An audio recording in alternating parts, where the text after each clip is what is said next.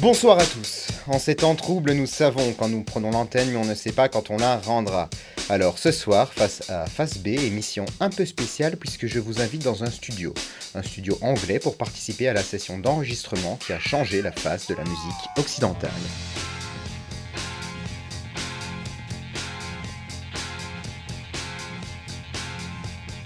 Nous sommes le mercredi premier avril deux mille vingt, jour quatorze du grand confinement. Aujourd'hui, je voulais absolument vous parler de ce qui est considéré comme le plus grand album de tous les temps. Et vous savez quoi? Pour une fois, c'est vrai. Sergeant Pepper's Lonely Hearts Club Band des Beatles, en mille neuf cent soixante-sept, est le plus grand album de tous les temps. Si vous ne savez pas quoi faire de votre confinement, si vous ne pouvez plus aller en concert et que ça vous frustre, allez donc écouter cet album, car voilà ce qu'ont fait les Beatles. Fatigués de jouer sans pouvoir s'entendre tant les cris des fans étaient forts, ils arrêtent les concerts. C'est fini pour les Beatles, confinement général. Désormais, ils ne feront que de la musique de studio. Il faut bien l'avouer, les Beatles, depuis mille neuf cent soixante-trois, c'était de bons dealers. Ils gâtaient chaque année leur public de deux albums, et c'était toujours de la bonne came. De la musique pure, toujours renouvelée, toujours stimulante. Mais là, ce qu'ils ont fourni en soixante-sept, c'est de la frappe. Ils s'enferment dans leur studio de Londres et vont pouvoir profiter des tout nouveaux multipistes qu'ils ont à leur disposition. Et il faut bien se rendre compte de ce que le multipiste permet pour l'époque, la création d'un univers sonore qui ne peut pas être enregistré avec des instruments en studio. Mélangé au talent et à l'inspiration des Beatles, ça a donné Sergeant Pepper's. Ainsi, pour la face A, je propose Being for the Benefit of mister Kite, où les Beatles vous emmènent dans une fête foraine du siècle passé. Et c'est là toute la beauté de la chanson, des sons du passé reproduits par du matériel ultra-moderne. Pour la première fois, l'humanité voyage à travers le temps par la musique. On n'avait jamais entendu ça. Les Beatles, Benefit of mister Kite.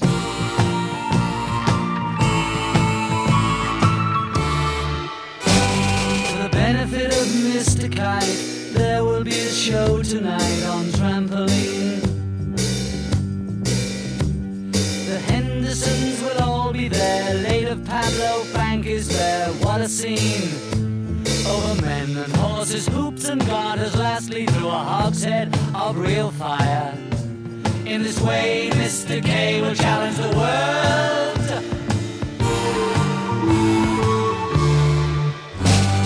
Celebrated mister K performs his feat on Saturday at Bishopsgate. The Hendersons will dance and sing as mister Kite flies through the ring. Don't be late. missus K and H assure the public their production will be second to none. And of course, Henry the Horse dances the waltz.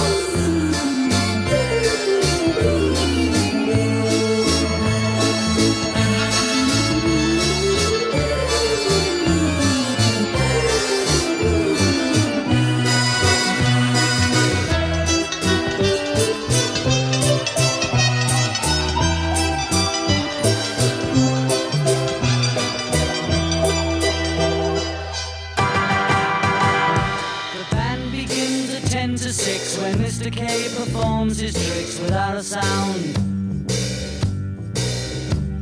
and mister H will demonstrate ten somersets he'll undertake on solid ground. Bing bing, some days in preparation, a splendid time is guaranteed for all.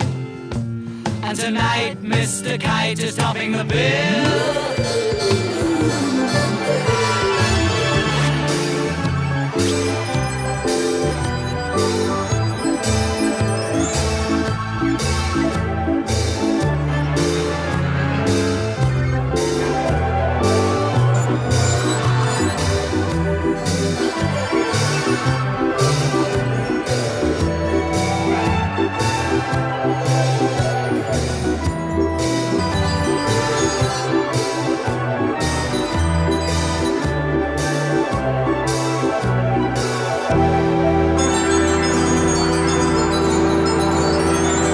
Suitable ending, I think.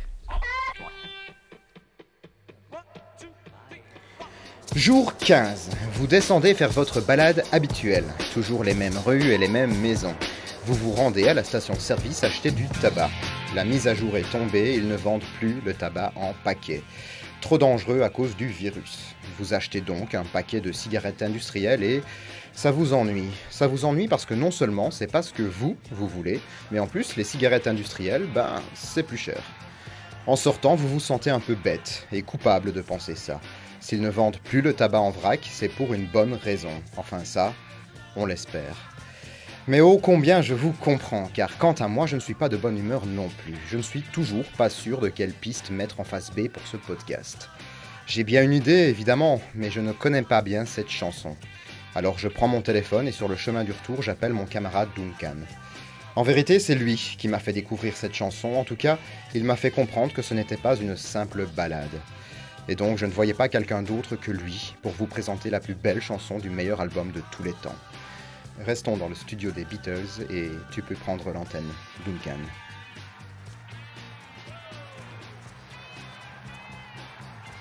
Have the mic on the piano quite low, this, just keep it like maracas, you know. You know those old pianos.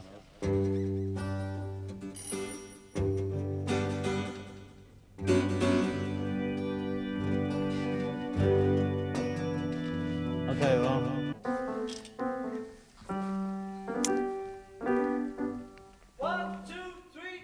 Salut Thibaut, j'ai lu les nouvelles aujourd'hui et c'est finalement tombé.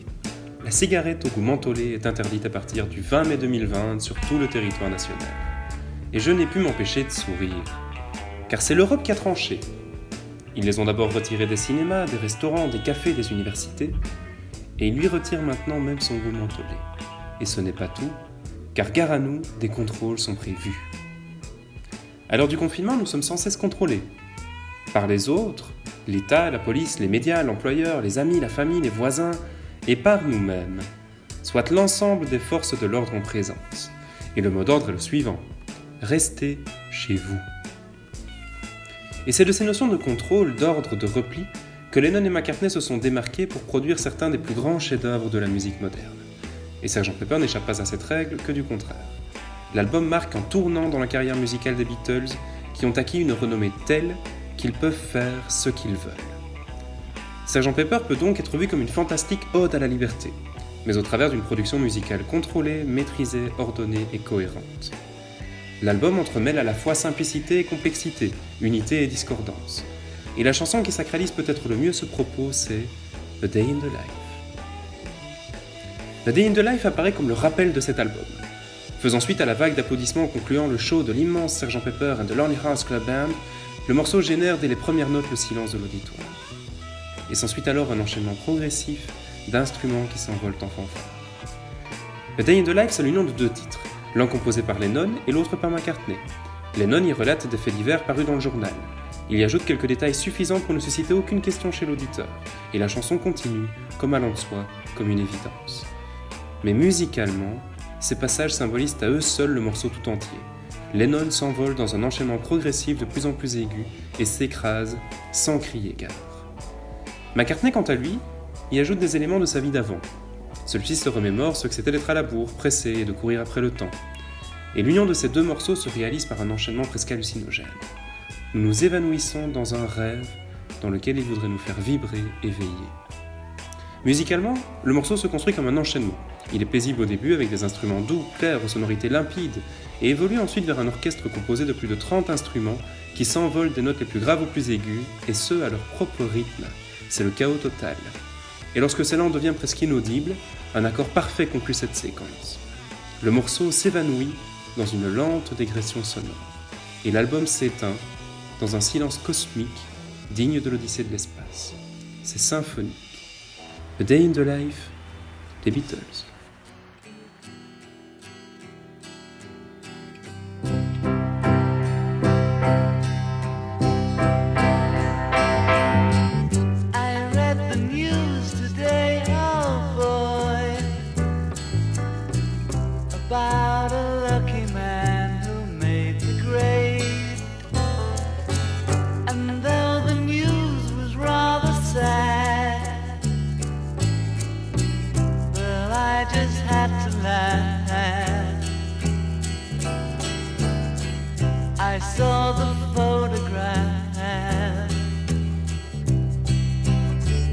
He blew his mind out in a car.